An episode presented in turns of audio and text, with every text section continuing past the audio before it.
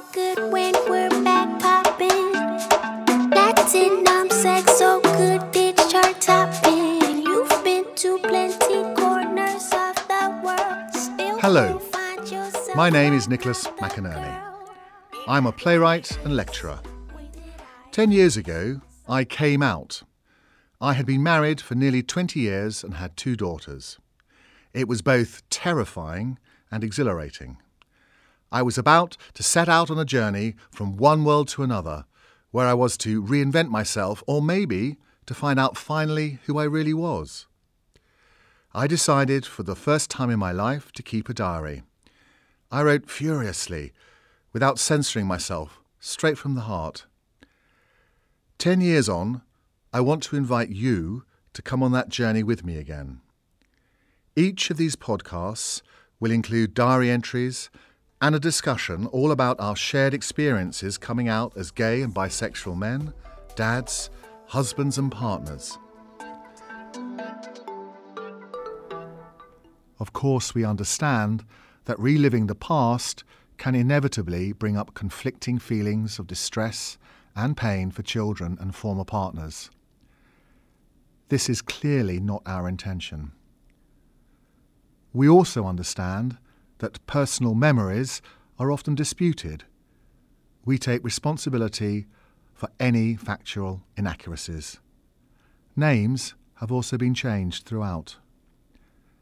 Despite all this, we hope and believe that Rainbow Dads makes an important contribution to a healing process of understanding and self acceptance.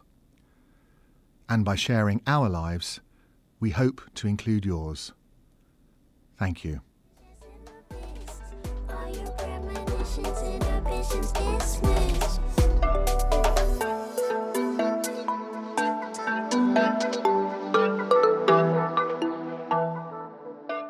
The 12th of September 2006. So here goes. Last Friday, the 8th of September, I got home from having attended the Burning Man Festival in Nevada.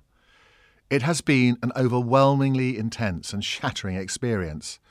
I tell people it has been one of the most extraordinary weeks of my life, and it's true. At the moment, I don't quite know where to put myself. I can be both extraordinarily happy and absolutely miserable, often both within hours. I find myself wanting to cry at times.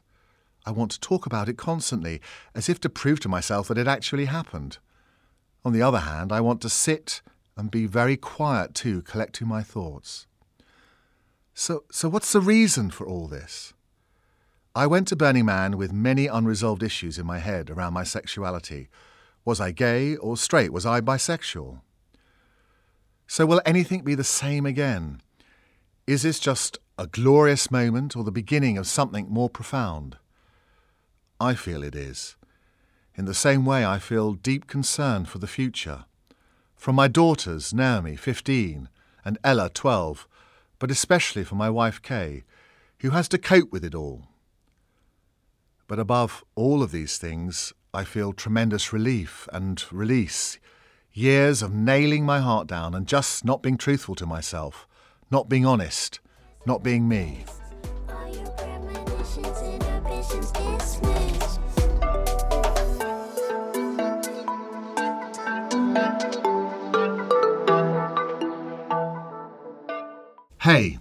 Hello.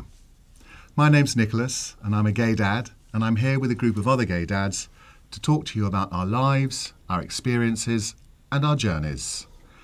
I'd like to introduce my fellow gay dads, and I'd like to start with you, Arnett. Can you tell us a little bit about yourself? So I'm Arnett. Uh, I came out nine years ago. Uh, I have four children, and I have had two relationships with women. So I have two children from both relationships. Professionally, I'm a teacher, and that's a big part of my story. Great. David. So I'm David. Um, uh, I've got two grown-up sons. One's 21, one's 17. Um, the 17-year-old lives with me. Uh, the 21-year-old lives in London. Um, my ex-wife and I are still very close. We have a, a very close relationship. Um, and yes, so that's me. Thank you. Thank you. Alex. Hi, I'm Alex. I uh, came out about five years ago after 27 years married to the first person I ever went out with. Um, I have two kids a 21 year old who lives with me and a 17 year old who lives with me half the time. Um, in profession, I have been a vegan chef for the last three years, but I'm going back into what I started with, which was business consultancy. Great. Thank you. And Deep. Good morning. I'm Deep, and I um, I came out about eight years ago. I have two teenage daughters, uh, and uh, they are both accepting of my sexuality as bisexual. Um, yeah, so that's me. Grand. thank you very much. Finally, I should say, uh, as Nicholas, I'm, I have two daughters, 27 uh, and 24. Uh, I came out about just over 10 years ago, actually more than 10 years ago, when I was 45, so 12 years ago. Uh, and I had been married for nearly 20 years.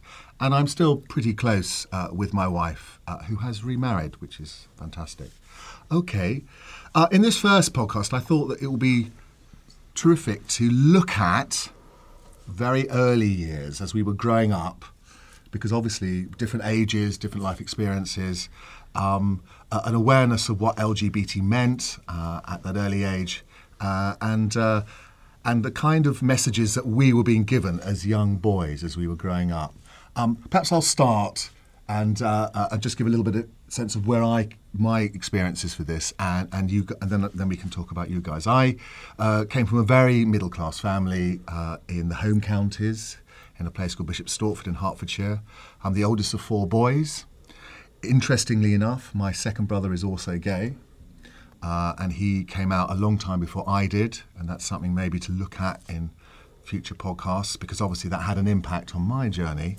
Um, uh, I went to local schools, but I was sent off to a, a boarding public school when I was 11, and I was there from 11 till uh, 17, 18. And I had a, had a number of intense sexual relationships at the school, but as soon as a boy said to me that he'd fallen in love with me, I was absolutely bloody terrified. Terrified because that was a kind of a, a whole different thing. Um, so uh, this is during the 1970s. Uh, and the atmosphere at the school was intensely homophobic. It was a single sex school. It was, in the famous words of um, Rupert Everett and um, another country, everybody was at it, but nobody wanted to admit to it.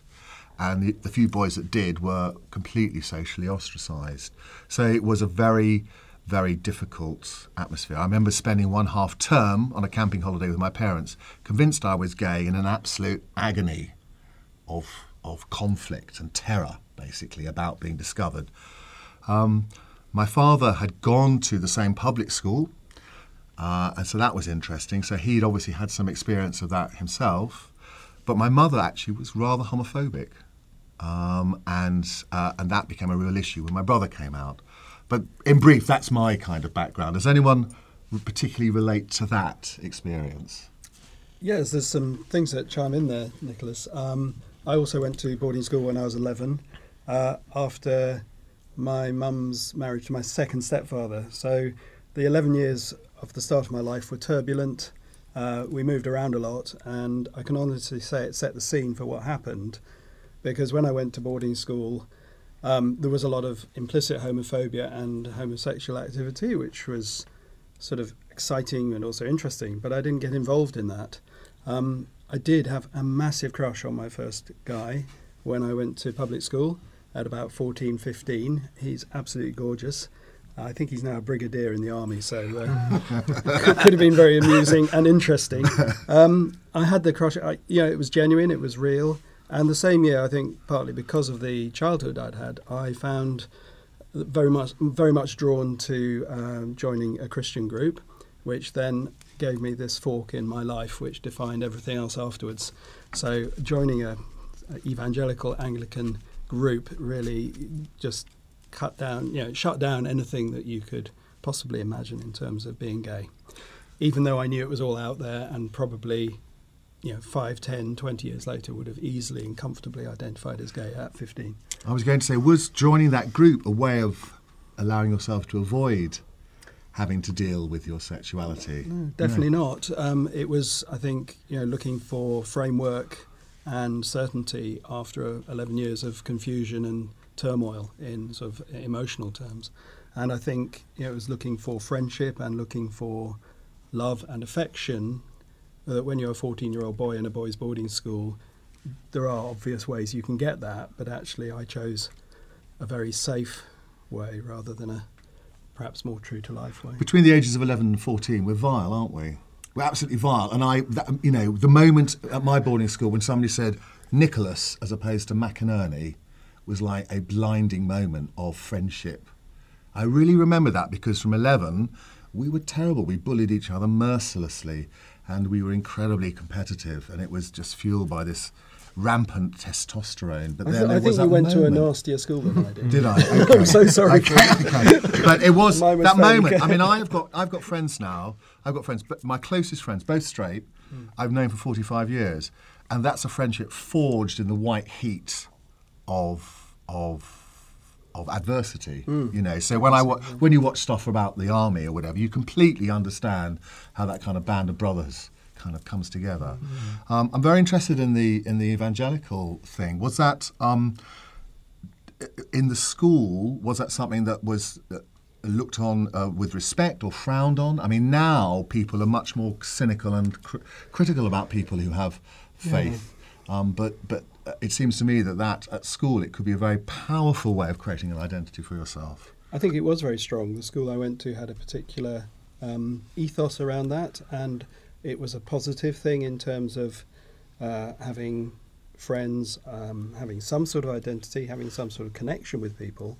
But then it also closed down a lot of the emotional connection that you would normally evolve in your teenage years, which I think boarding school also um, shuts down on in lots of very negative psychological ways.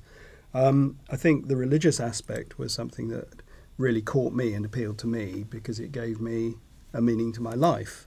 Um, it took a long time, uh, and it coincided with coming out at uh, 50. Uh, it took a long time for that religious aspect to, to become something I could actually deal with and Wow. have dealt with it and have left my faith. I don't say I've lost it because that implies a mistake. I've put it down by the side of the road and walked on. For me, that's a very positive part of my Yeah, no, absolutely. Um, so um, I was going to say, Nick, sorry, the religious bit, I, I really identify with, okay. with what you were saying because when I was at school in those secondary years, I got really involved in a Christian evangelical group that was led by one of the teachers in the school in, a way that I don't think would actually be allowed and encouraged now. But mm. then it was, and that linked into you know, Christian activities that were happening outside of school that he was involved in as well. But for me, it, I don't think it connected directly to issues about my sexuality. But sitting here thinking about it now, it did connect to a sense of me feeling really confused about who I was and desperately in need of connection and a sense of identity, a sense of being able to say, This is who I am. Hmm. And so I could say at that time, This is me, I'm on it, I'm a Christian. Exactly. That's Yeah. exactly what appealed to me. Yeah. And then you get all of the other overlays of fundamentalism, whi- whichever fundamentalism it is. It's usually no sex, no sex before marriage, Yeah. no homosexuality. No, you know, it's got to be very straight. Absolutely. Tell us a bit more about your background on it, because you were talking to me on the uh, tube, and I literally, the, the eyes are popping out of the back of my head. Uh, yes, tell me a bit about. So, I yeah, my my background is very different to yours. Um, fairly working class family, but maybe aspiring to middle class in that we owned our own home. Um, but it was a very troubled, difficult childhood. Uh, I grew up down in Cornwall, and geographically quite remote, socially quite remote, uh, disconnected from all of the cultures. I can remember going to St Ives with my family and Yes, St Ives being the bohemian artist bubble of, of Cornwall. it's great, isn't it? And sometimes? A wonderful place. My dad's looking at these hippie people and telling me that under no circumstances should I ever be like these people. And, you know, going on to express that in really derogatory ways about them being gay and drug takers, etc., etc. And I can remember public toilets and the graffiti in public toilets and this fascination that I had with some of this quite explicit conversations. But my understanding of what was gay was so limited and something that I, in a way, didn't even think about.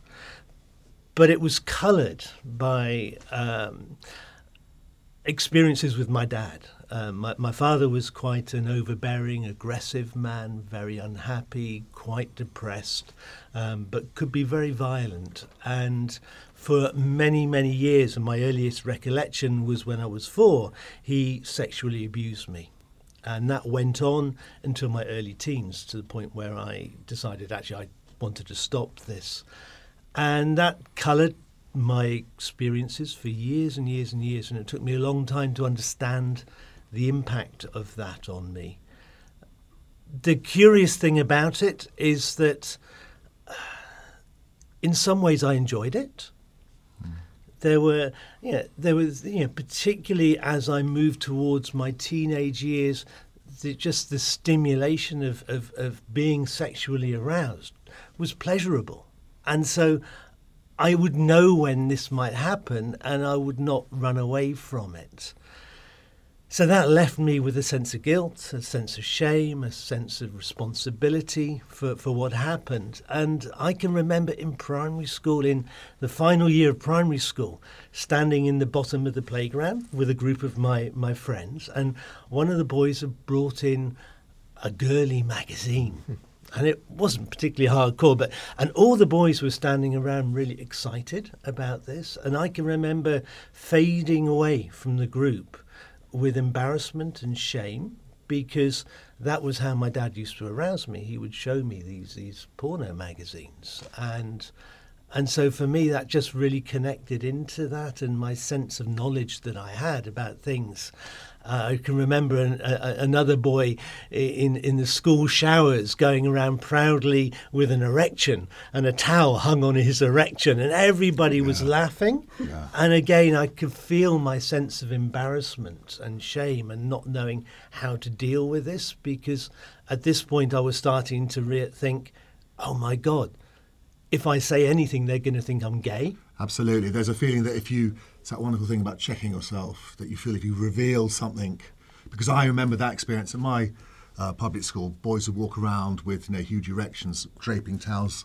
off it, and again, I was kind of fascinated and revolted at the same time. And I too had a terrible crush. My first English teacher was a member of the Welsh rugby team for goodness sakes. I mean, Gareth Davies. I mean, you know, I'd say, you know, I was just like starry eyed, the age of 11, barely aware of how these feelings, but, yeah. you know, uh, and uh, and again, my mother sat me down before I was sent off to school to tell me about boys who might drag me in the bushes and try and persuade me to do things. And of course, like you were describing with your father, part of that I thought found very, very exciting. Mm. So when it happened, and technically I was abused at school, part of me part of me wanted to resist, but part of me also was was happy to be overpowered and taken along. Mm. So there was a sense in which I wanted to be passive in that experience. What about you, Deep? So a very different experience. So in terms of identity, when I was growing up, um, I grew up in a Sikh family, um, Indian immigrant uh, family, fairly stable upbringing in that sense, but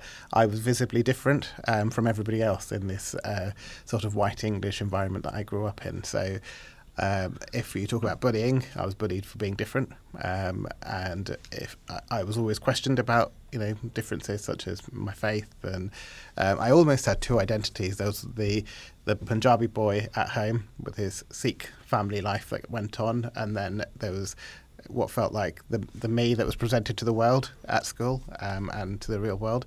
Um, so I already had this conflicting um, sort of identity in the sense of um, why can't I be the same person wherever I am? Um, and it felt almost as though I had to adapt depend my personality and the, the person I was according to the environment that I was in. Um, so in terms of sexuality, then um, I was attracted to boys uh, and girls. Um, I, I, had, um, you know, so I thought it was a phase. It was something that I thought I didn't want to think about. It was something I felt as though I've just stored away for many years until I became an adult um, and thought it was okay to actually explore that little secret that I'd left inside me. Um, and from a personal perspective, um, I wanted to just try and focus on all the things I wanted to achieve. Like I wanted to go to university. Nobody in my family had done that before, Yeah, and I didn't want anything to distract me. I didn't want anything to discolour me in the sense of my anybody in my family saying, "Oh, look at him. He he's he's let us down," because I felt this huge expectation, and I think it's an Asian thing where. Um, in if you speak to anyone from Asia, China, uh, Japan, I- India, anywhere, they'll they'll tell you that you know, your family has expectations about what you Yes. should be doing and how you should be living your life. Um, and I, I guess I had this sense of expe- expectation uh, throughout my childhood, and, and certainly uh, while I was a, a younger adult. Great.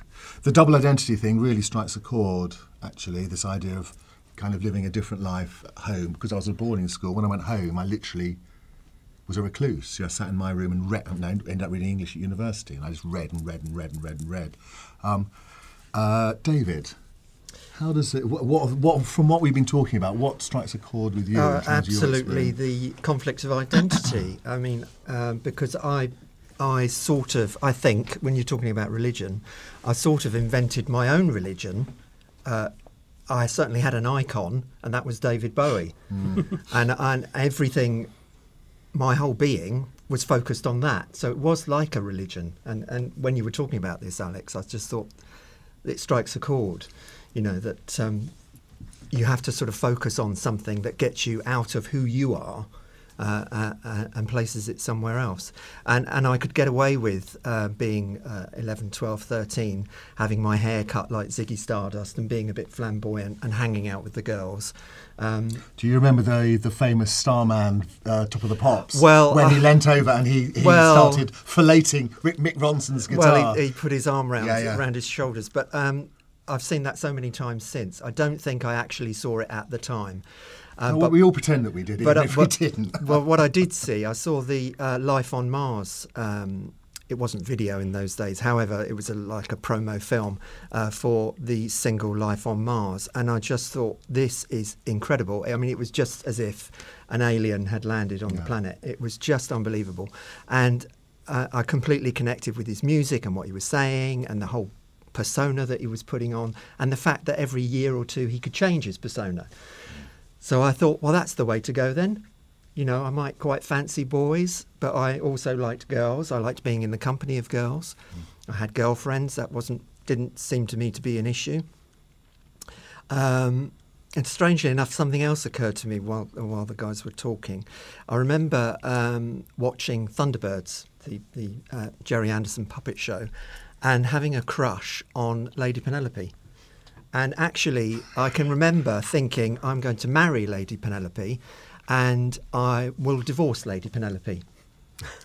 You'll marry her and then divorce her. I will marry her and then I will divorce her. So uh, in my head, I'd got this sort of plan set out. And strangely enough, of course, that's what happened. I married my own version of Lady Penelope and got divorced. And, it, and although when I married, certainly never thought that that would be the case.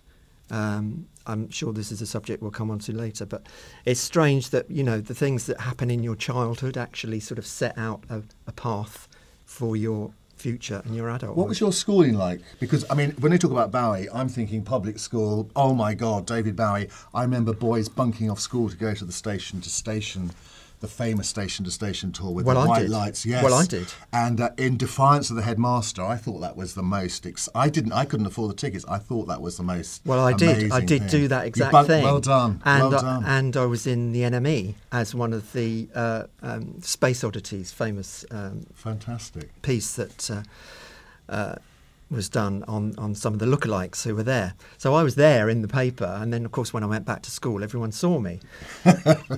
so your cover was blown. my, my cover was blown. But it was, you know, I was treated, you know, not not with any sort of special treatment or anything, but um, I could hide what I was truly trying to um, express and um, you know, work out for myself. I could hide it behind this fascination with David Bowie, dressing like David Bowie, having my hair cut like David Bowie. Yes.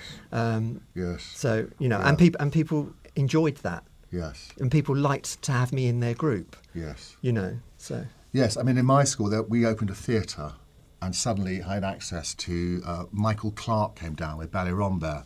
Somebody said he has muscles in places where you haven't even got places.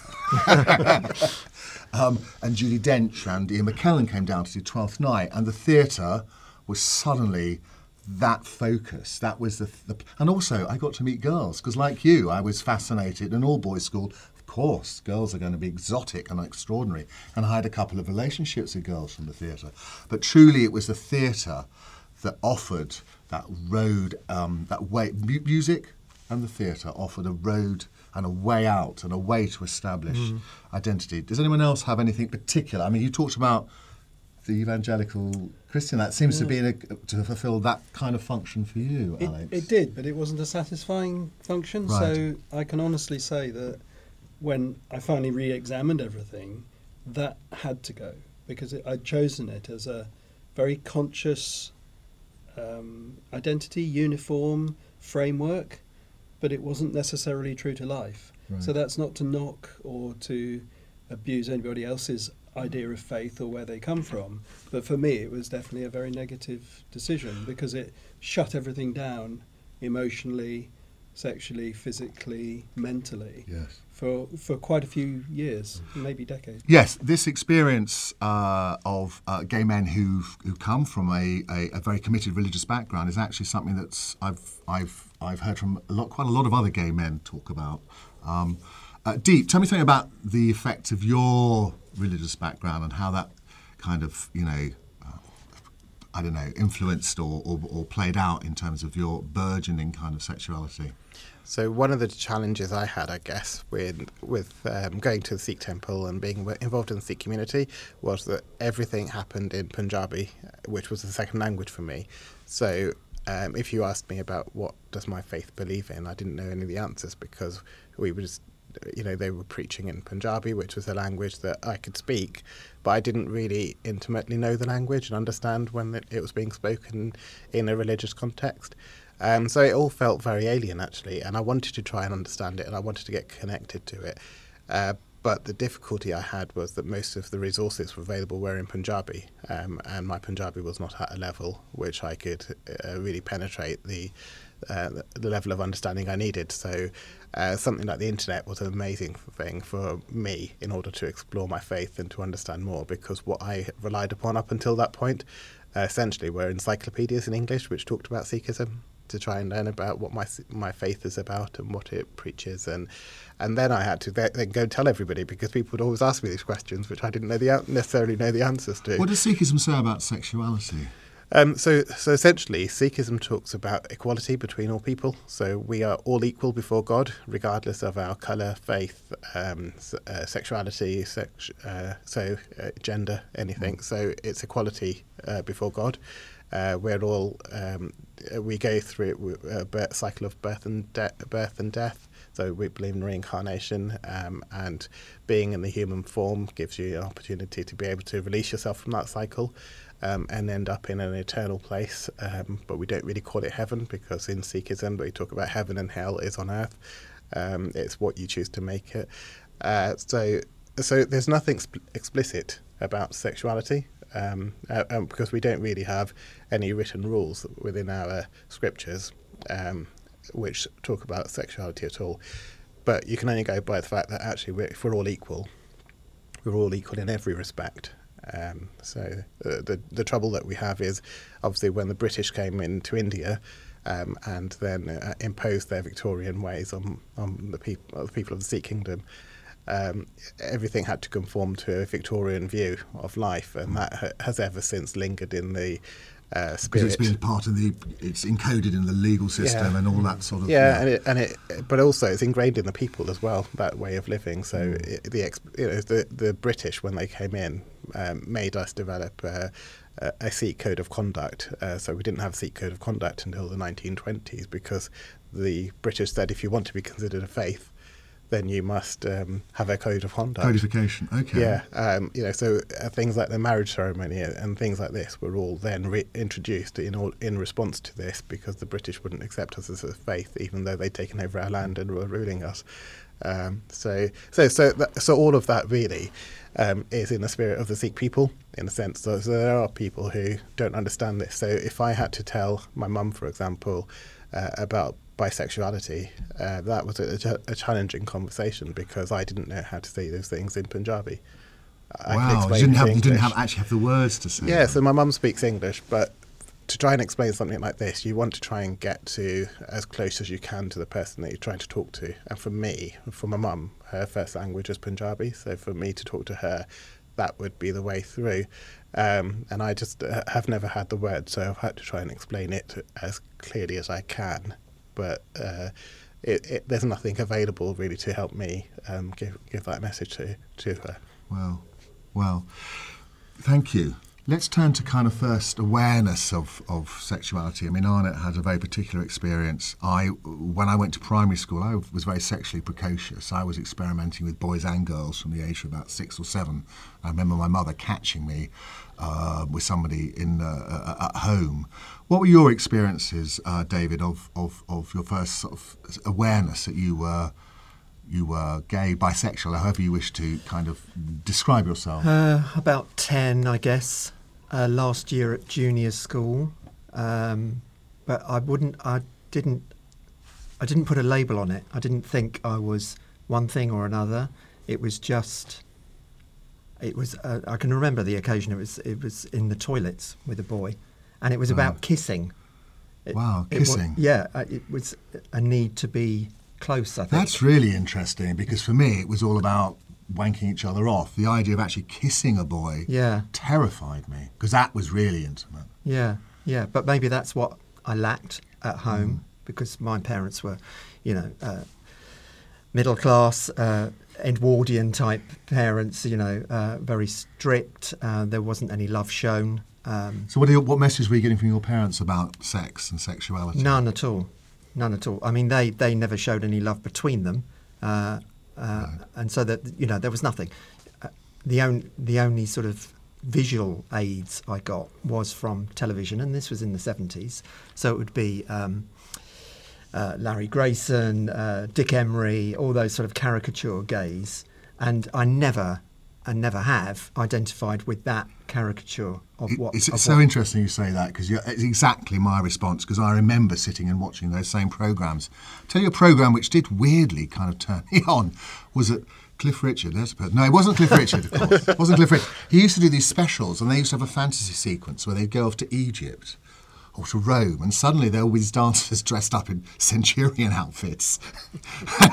and I suddenly was watching the television screen with a lot more intensity than before, you know, because these were the kind of men that I found attractive. But I so relate to what you're saying, David. I mean, it yeah. was just, you know, bless them, you know, uh, uh, you know, Dick, Dick Emery, yes. Yeah. Um, John Inman and how, yeah. you know, Mollie Sugden is more of a gay icon than John Inman now. Isn't that interesting with her, with her it, wet pussy? But, um, but, but, it was yeah, so, so let's tell us a little bit more about that because it was like there was nothing there. There, there was then, nothing. Yeah. No, I mean it's really strange that these caricatures were uh, on television, primetime television, huge audiences, and yet the word yeah, massive. yeah. We're talking we're talking twenty million, aren't oh, we? Oh yeah, and yeah. but homosexuality was never equal equal to what this person was portraying. It was really weird. Um, but they were the only acceptable versions of differentness. And yeah, and I think actually I do think arguably that hasn't changed. I mean, you know, we have bless them, Alan Carr and Graham Norton seem to follow on from that tradition. Mm. To put a man on television who looks like he actually fucks other men is still quite problematic. And, I, and that's my argument yeah. from the media. I mean, maybe you can think of examples of gay presenters who do have that quality, but actually, I do think it's quite still quite a challenge to find somebody. They have to be safe, don't they? Yeah. Otherwise, yeah. I think we're getting more of, of that will, openness, uh, perhaps yeah. in sport, but not enough. When you think of, I don't know, like Tom Daley and people Gareth, like Gareth Thomas, Gareth Thomas, I mean, rugby, who are real men. And rugby is famously gay friendly. I've tried to sell an idea to radio about a gay rugby yeah, team. Yeah. Rugby is gay friendly and accepting in a way that football cannot cannot even does not even begin. I think, to start. yeah, But football we- will get there eventually. Anyway, Did- moving on. Interesting. Anna. that I'm, I'm listening to this, and, and yes, there were all those. Yeah, and I, I liken them to pantomime mm, mm. characters, and Yeah, absolutely. I don't think I even entertained the thought that these people were gay. Actually, No, they were just yeah. these strange pantomime Yeah. characters.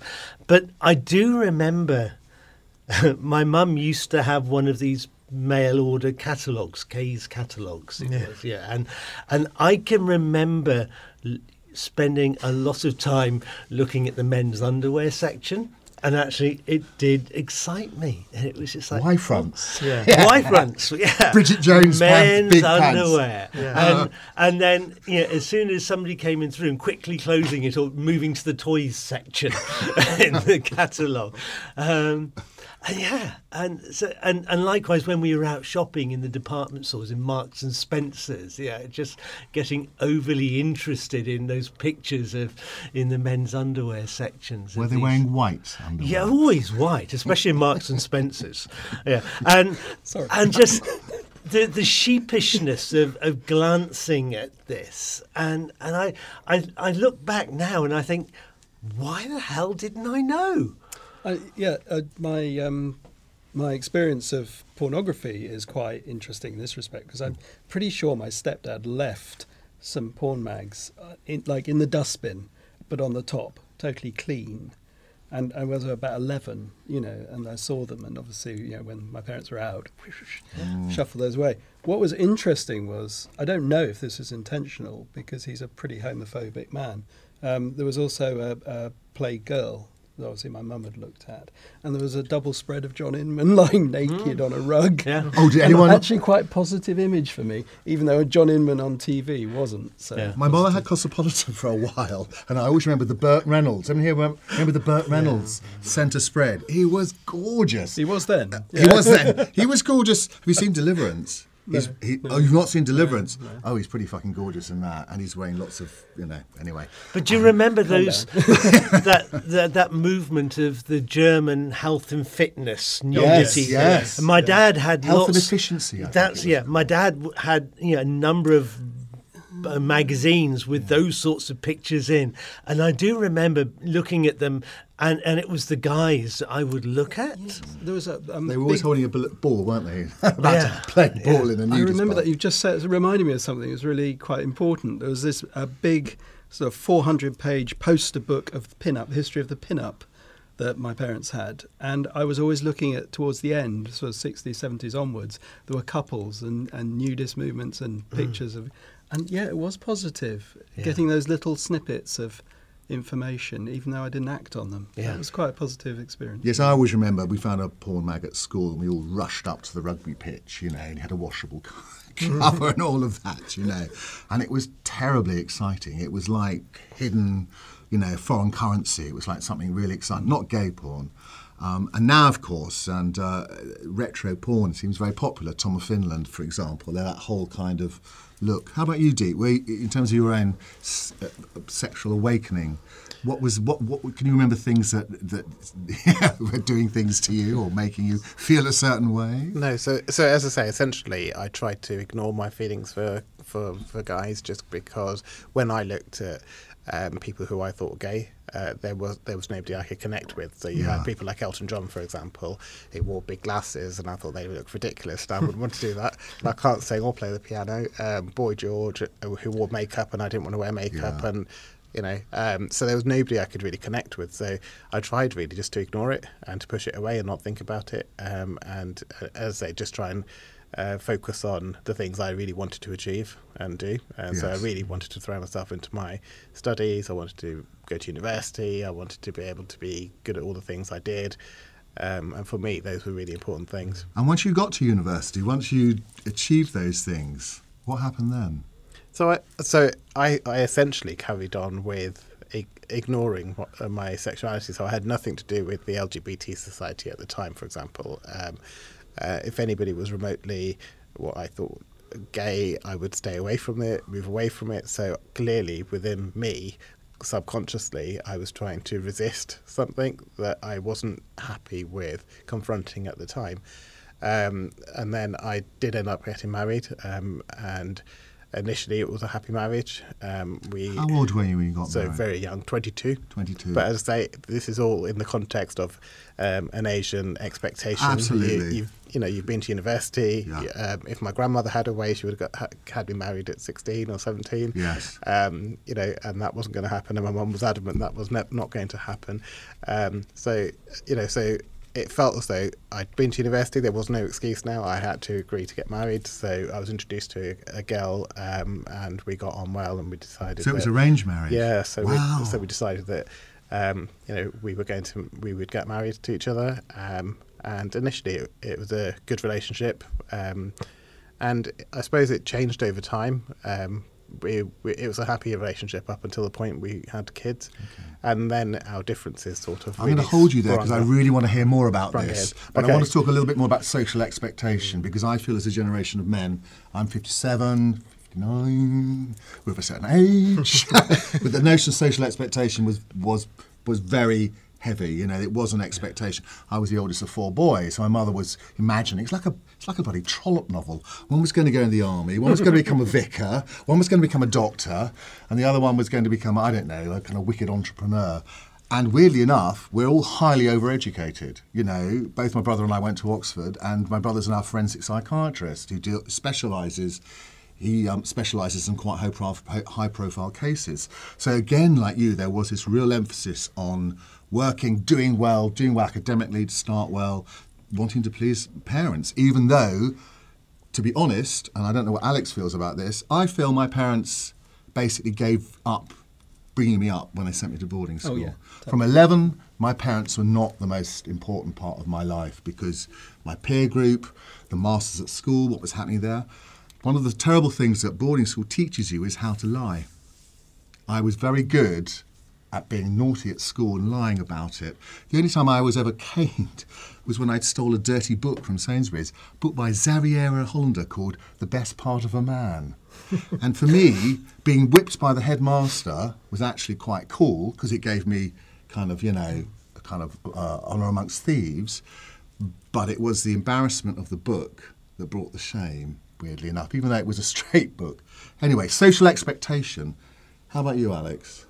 Yeah, I think. Did you feel it very strongly? Yeah, I can really identify with the expectation of parents. They send you to an expensive school. There's a guilt thing about money. There's an expectation of what you will do because you'll do O levels, then A levels, then go to university, then you'll get a job. Um, I've tried not to do that with my own kids, and, and that's sort of worked and not worked in strange ways.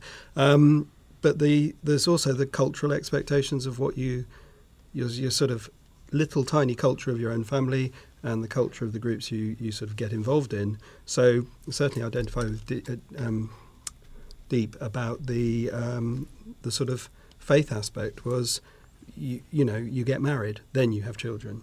So you get married then you have sex. You get married and everything's okay. You've ticked a box. Somehow you're safe and you're meeting everyone's expectations. So when you got- they don't look at you too closely. Okay, so when you got married, did you have much Yeah. sexual experience? None. Wow. Absolutely none. Oh, wow. This is really Um, interesting. So I was 23 when I got married. So you, were- Um, you were technically a virgin. I was technically a virgin, and actually, because the marriage wasn't very good sexually, we didn't actually have sex for nine years. wow. So this enabled me not to really confront anything.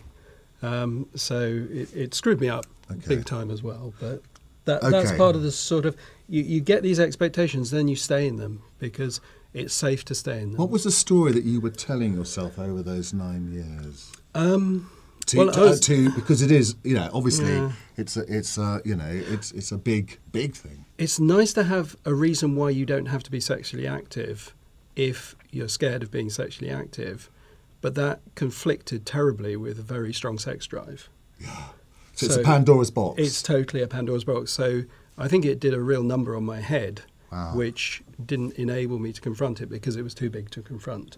And if I'd confronted it then, I think I would have actually made all the decisions I made later in life and come out earlier, come out early, found relationships, enjoyed sex, and not not gone down that route. But having gone down that route, once you're on that conveyor belt, you're on that conveyor belt, and it's quite tough to get off.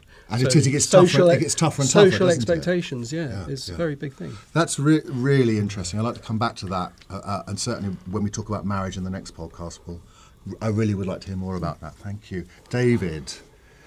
Yeah, social expectations. Social expectations. Um, Any or Uh, well, um, formative years in the 70s, no homosexuality that I Oh related God, to. absolutely. Uh, and then, of course, the 80s was the AIDS scare. So that, again, pushed me back. Yep. If I was going to come out of uh, any closet. Don't die of ignorance. Well, Yeah. yeah, yeah, the big campaign. Uh, and I remember sitting in the pub talking about this with friends, and we were all saying, "Oh, it could have ha- it could happen to any of us. It could happen to any of us." But I was I was trying to tell them it could happen to me more than it could happen to you. Yes. Do, do you know what I mean? So, um, yeah. So, so the expecta- the social aspect of keeping you in the closet and keeping you somewhere safe uh, is is very significant. And and I think perhaps today that more acceptance and more socially aware people are, it's a lot easier uh, for people to express themselves and be who they are. Uh, not that it's easy; it's easier. Um, it- I don't think it's ever been easy um, to to play against the norm. Did your parents expect you to get get married and settle down I don't. and have? I don't think so. I don't think they had any expectation of me. I don't think. I don't, I'm not, I don't know. I don't know what they expected. I don't. I, I don't know whether they were happy with the way I, I turned out and uh, or not. I have no no no idea. And uh, um, higher education was that a way of exploring things for you, or did you just knuckle down and? No, I, d- I had a secondary school education, left uh, school and went to work for my father, who uh, uh, ran a couple of jewellers' shops. So I was planted in a job which, um, you know, gave me a bit of money at the end of the week and which, which I spent down the pub and. Uh, And the expectation was that you would go into. yeah, just yeah. Or the expectation I think was as long as you had a job, um, that was fine. It didn't matter what it was, um, that was fine. Did you want to go to university? It- No, it never crossed my mind then. And I think the only people that did go to university in those days were people who had, you know, a, a career, who wanted to be a lawyer or a doctor or. Join a profession of some Yeah, kind? yeah. So for people like me, no. Yeah. I mean, I always wanted to be a rock star. That was my thing. Yeah. Well, you were halfway there, weren't you? Well, yeah. Yeah. yeah. Did you learn an instrument? Were you in a band? No, I didn't have the patience. So, uh, you know, if I'd had the patience to do it and see it through, maybe. But uh, no, I didn't have the patience to do that. But writing's always been my thing. So Yeah. that's what I do. Great. Arnett, social expectation for you? Yeah, I, in terms of family, I like David. I, I'm, I'm really don't know if my family had, my parents had any expectations at all. From about the age of 14, I completely disconnected from them and avoided going home apart from to sleep. And I don't, I'm not sure if I spoke to my dad much after the age of 14 ever again. Um, I went to university, but only because I wanted to go to university. It was a means of escape for me to get away from the family. And I got married to the third girl that I had any kind of relationship with um, at the age of 20, before my 21st birthday. Wow. And I, I really can recognize the sense of security that I got from being able to say, I'm married. And then at 23, when I had my first daughter, being able to say, I'm a father. Uh, I trained as a teacher and going into schools, and sometimes children would say, Oh, you're gay, sir, and things like that to wind you up. And you know, my defense was always, I'm married, I've got children. Yeah. And so, you know, that certainly was a blanket for me to wrap around me. Uh, I, I, I, I look back through my childhood and I, you know, part of the going to church, part of being in the scouts, it was always about how do I put a mantle of respectability mm-hmm. around me. and I, and I do think a lot of that was about trying to cover up the shame of what I felt that had happened with my dad, but also the fact that outside of what was happening with my dad, I was attracted to guys. Yeah, hmm. my, my experiences in Marks and Spencers in the men's underwear section. I did enjoy that. I liked to look at those images, but I didn't allow myself to do that. I could never acknowledge in any kind of positive way that that might be the case. I can remember a couple of the boys at school at 16, 17, 18 that I thought were really, really hot. And I shut all of that down shut all of it down. I had a girlfriend for, for about a year when I was about 15, 16, and it's all part of this. I have to show the mm. world that I am straight. It's like a ha- it's like having a house, and there are, do- there are rooms with doors that are locked. Yeah. Yes. Not only are they locked, they have a padlock on them as Yeah. well, mm. and then you put another door on the outside, so they're mm. double locked. Yeah. Um, But it is all it's all unconscious. Yeah. It's, Exactly. Exactly. None of the you, there's no sort of thought process, but obviously you build these facades and Yeah. these walls. Yeah. I have a rather Strangely. a rather less positive image, which is um, my own, and so I'll share it because it may it, may- it may chime with other people uh, listening to this. Was that I felt that it wasn't just locking a door or locking a closet; it was actually burying a person in a coffin and then Mm. burying the coffin. yeah. And that But when was that a conscious? Do you think that no, was that was later in life. That's Right. how I. That's, That's what how I you look realised. back- how you look back done. on it. Absolutely. But at the time, we justify these things to ourselves. I At think the what time, David's saying. subtle little things. Aren't It's they? very clever. It's, Very it's, it's like hom- it's like the way you absorb homophobic messages. Um, you're absolutely right. Even though those doors were locked and double locked, you kind of still felt okay about it because actually, you know what? I'm still doing well in my this work and Yeah. academic, and hmm. you know, I've got, I've got People this lovely like me. girlfriend, and you know, uh, we can go on and talk about these our relationships with our with our partners in the second podcast. But this is very hmm. powerful. This notion of a, a place, a palace, hmm. which has got these all these empty rooms that have just been locked down. But I'll tell you what, Nicholas, I, I, I think that throughout all of my life, even in childhood, that those locked doors. It, it was a bit like in Doctor Who, you know. You've got the monster Which behind doctor? Jon Pertwee, hopefully. And it, no, uh, yeah, the image comes up a lot where you've got the monster or you've got the, the entity behind a locked door and the light or the beams are radiating out.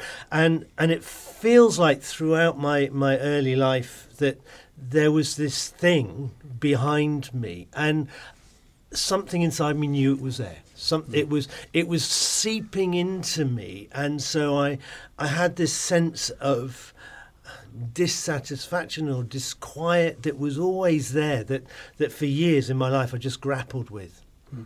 Was there ever any sense, any of you guys have a sense when you were young that you were about to be found out? I have spent days at school literally terrified that somebody was about to say, You're gay. And I've seen you doing this X, Y, and Z. For you, was there any particular moments of, of sheer anxiety? You know, the, the 16, wandering around in tears, you know, at this campsite, convinced I was going to have to tell my mother that I was gay, you know, and I knew that her response would be really negative. Was there any particular moments that you can recall that kind of um, symbolise how how desperate one felt? I've, I've, strangely enough, I've always felt that um, people will see what you present them with. Mm. So if you if you say no, I'm not gay, then they'll believe it, and they, they just take what you tell them and what they see, and what's going on in your head.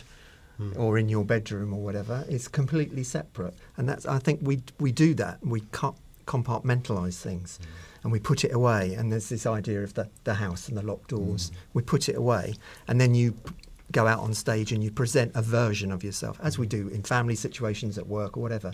Is that all different versions. Again, this is what Bowie was talking about: presenting different characters in different situations. So that's how, you know, I sort of uh, got into that uh, frame of mind. I, I, I, I, for me, it's that I wasn't afraid that people were going to find out because Oh, I was. as I- far as I I was was concerned, terrified. no, as far as I was concerned, I was not gay. Mm. I was straight. I'd never done anything Okay. with anybody apart from the stuff that went on with my dad, but that was disconnected Yeah. with being gay. That I, was I something else. wasn't, Yeah, yeah. and and I didn't actually acknowledge, even to myself, that I was gay until pretty much the time that I came out. Absolutely, I'm absolutely the same. So you yeah. was you two Um, guys well, the the same for me Same too. for you. Yeah. Well, I had a massive sense of alienation though when I was at, so I think I would connect Yeah. that now. I actually thought that I wasn't human, um, and that I, I believed I'd been adopted because I just didn't fit within myself. So I think those are the sort of psychological things that are going on. I identify with that, but I didn't. Um, I didn't. When I connected, I then did something about it. It's the bit that I, I find hardest to explain to people when I talk about. People ask me, why have you took so long to actually come out? It's because actually I didn't even understand it myself. Yeah, yeah. It's interesting. There's a fantastic speech by a transvestite called Panti Bliss at the Dublin at the Peacock Theatre in Dublin. I really recommend it. Um, she was um, taken to court by Irish television for um, for um, oh gosh, what was it for blasphemy? I think because she talked about homophobia. I talked about the Catholic Church being homophobic, and in response, she made this extraordinary speech. And her central idea, which is one that I completely get. She stands up, she says, Don't worry, everybody, you're homophobic. Everybody's homophobic. I'm homophobic. And she says that as gay people, we check ourselves. A car you're with a group of friends, a car comes down the road, somebody leans out the door and shouts, faggot. You check yourself to make sure that you're not the most effeminate or the mo- that's most extreme. And it's, I just think that's such a brilliant observation. Mm-hmm. I went with my two best friends to America, this big trip, we were all 18. And we were in California, in Laguna Beach, we were staying, and my two friends, my dear, dear friends, both of whom are straight as a die, and we were, and, and literally some American rednecks, you know, leant out and started screaming homophobic abuse, and I was absolutely mortified, partly because they were caught up in my issue, you know, and I was, you know, desperate to appear masculine. But this notion of checking oneself, for me, it just became intolerable. I felt that I was going to have a nervous breakdown to continually check that I was I was Behaving you know, in a behaving in a certain way. Yeah. Now for you, it seems like that was a more felt more natural Mm. that you. But for me, it was a continual struggle. How about you, Deep? So when Did I, you feel you were having to check yourself? So not really, because similar to Arnett, uh, I feel as though uh, I'd, I'd never accepted who I was, and I didn't didn't really know who I was because if I'd ever had a thought in my mind, uh, that pushed that was pushed away into this little box which was locked away with lots of padlocks, and I never thought about it again. extra doors, extra Yeah. padlocks. Um, so, so, f- so that was just a phase I went through. I was attracted to women, girls at the time. So for me, that was okay. I was going to marry Kylie Minogue. Um, she- so that might say something about that's my, brilliant. That might That's say something more about my age. Darling, we're all going to marry Kylie Minogue. Get in line, bitch. but but e- but equally, there was nothing positive about about um, uh, uh, LGBT issues at the time. I grew up at I was at school at a time when Section Twenty Eight was about. 28, absolutely. So you know, teachers weren't even allowed to talk about it. As a child, I thought you got AIDS if you were gay. So uh, and that mortified me. So that that put even extra padlocks on that little box because oh, I can't be like that because I don't want to die of AIDS. Um, so there's all these as a child. There's all these terrifying things about being LGBT, um, uh, which is pushing you into that space of, oh, definitely that's not me. Uh, and we've talked about not connecting with people um, um, and not having any visible role models. Um, and and that all pushes you into a space of no, I want really want to get educate myself. I want to go to university. I want to be the first person in my family to go to university. Yes. I want to get a job. And again, that was my escape from getting out of having to go into my family business and stuff like that. So it was a, a mechanism for me to be able to stand on my own two feet and have some Escaping independence. Um, so so yeah, so a lot of it was uh, so really there was nothing for me to admit to myself because I didn't admit I was gay. Okay, final question for this podcast. How, how did that impact on your sense of self worth? Because I, would- I imagine, and I, I, what Alex says strikes a chord with it. If you don't think that you're human, you don't think you're worth anything, or at least that's how that's how my mind would would, would, would, would process it. So how are you dealing with that? I mean, I you know I- naturally, you know, you would attribute some of this to natural teenage angst. You know, oh my God, nobody understands me. slam door, slam door. But I think underlying it, if you're receiving all these messages, these homophobic messages, uh, and, and there's a sense of a, a huge sense of lack of self-worth building, and of course, then suddenly marriage. It's a way out. It's the um, get out of jail card, isn't it? Anybody want to t- how they felt in themselves? Alex mentioned earlier about this sense of disconnection, and I think I really get that. Um, I I felt really disconnected to so many of my friends. I I don't have connection with people from my childhood anymore at all because those yeah, whilst we had really good close friendships sort of it felt but somehow there was always an invisible wall that I created there. And I can remember really sad, lonely moments in my childhood. Yeah, but loneliness is overwhelming at times. Huge, Yeah. yeah. to the point where I, I really felt suicidal. I can certainly understand. I can certainly relate Yeah, to that. yeah. and that that actually travelled through with me in in my life for for a very long time, um, but overwhelmingly so in those years between fourteen to twenty. Uh, real sense of struggling to understand who I was, to to have any kind of sense of real deep connection to anybody, but always as a response to that, putting myself into organisations or positions of responsibility, church scouts I mentioned earlier, Being useful, making a difference. I, I had life. to. Yeah. So seeking seen, external, visible. Yes. seeking external validation. Yes. and and in I'm some still, ways, that's still, I still, that's very much my my weakness is that Yeah. need to be useful, to help people, Yeah, always putting oneself forward, and I I do relate that back to Yeah. those feelings. Anybody else want to talk about? Yeah. Um, you, you also sort of started that bit Yeah. with the question of how, how did how did how does self worth work out for us? And I can honestly say that that throughout the whole of my life, being very successful in business, being successful in the church, being you know married with two kids, nice house in a nice part of the country, um, self worth still wasn't there. And it wasn't until I came out, connected the bits of myself that were disconnected, that I could then connect with the, the reality of accepting self worth, Absolutely. the reality of making Yeah. genuine friendships and connections, the reality of liking who I am and being okay with who I am. And, and one of the nicest things somebody said to me, um, and it was in the church, and it was after I'd came, come out, and he had also been in this position but had chosen to stay married and stay in the church. And so he was a great help to me at the time. And he said to me in his lovely Birmingham accent, which I'll attempt to. yeah, he, he said, I didn't like you before, but you're really nice now. and he meant it in just a genuine way that he'd seen Yeah. that I'd become real. And that, and I think that was where Yeah. it finally clicked. Yeah. So, yeah, big, big thing. Self worth has never been there. From from my perspective, it felt like my life was all mapped out for me. So I was ticking off things that I was supposed to do or expected to be doing. Um, my comfort blanket when I was younger, I guess, was at home, um, because my home life for me, it was all mapped out. It was easy. Um, when I was outside, I was it was a little bit more uncomfortable because I was outside my comfort zone. Um, and I, I, I get the disconnect bit as well because I the real good friendships I had really started when I went to university. and I lived away from home when, um, and it felt like I could be who I am. Um, I could be a bit more of myself, um, and didn't have to have that, uh, you know, dual identity of that um, Punjabi home life and.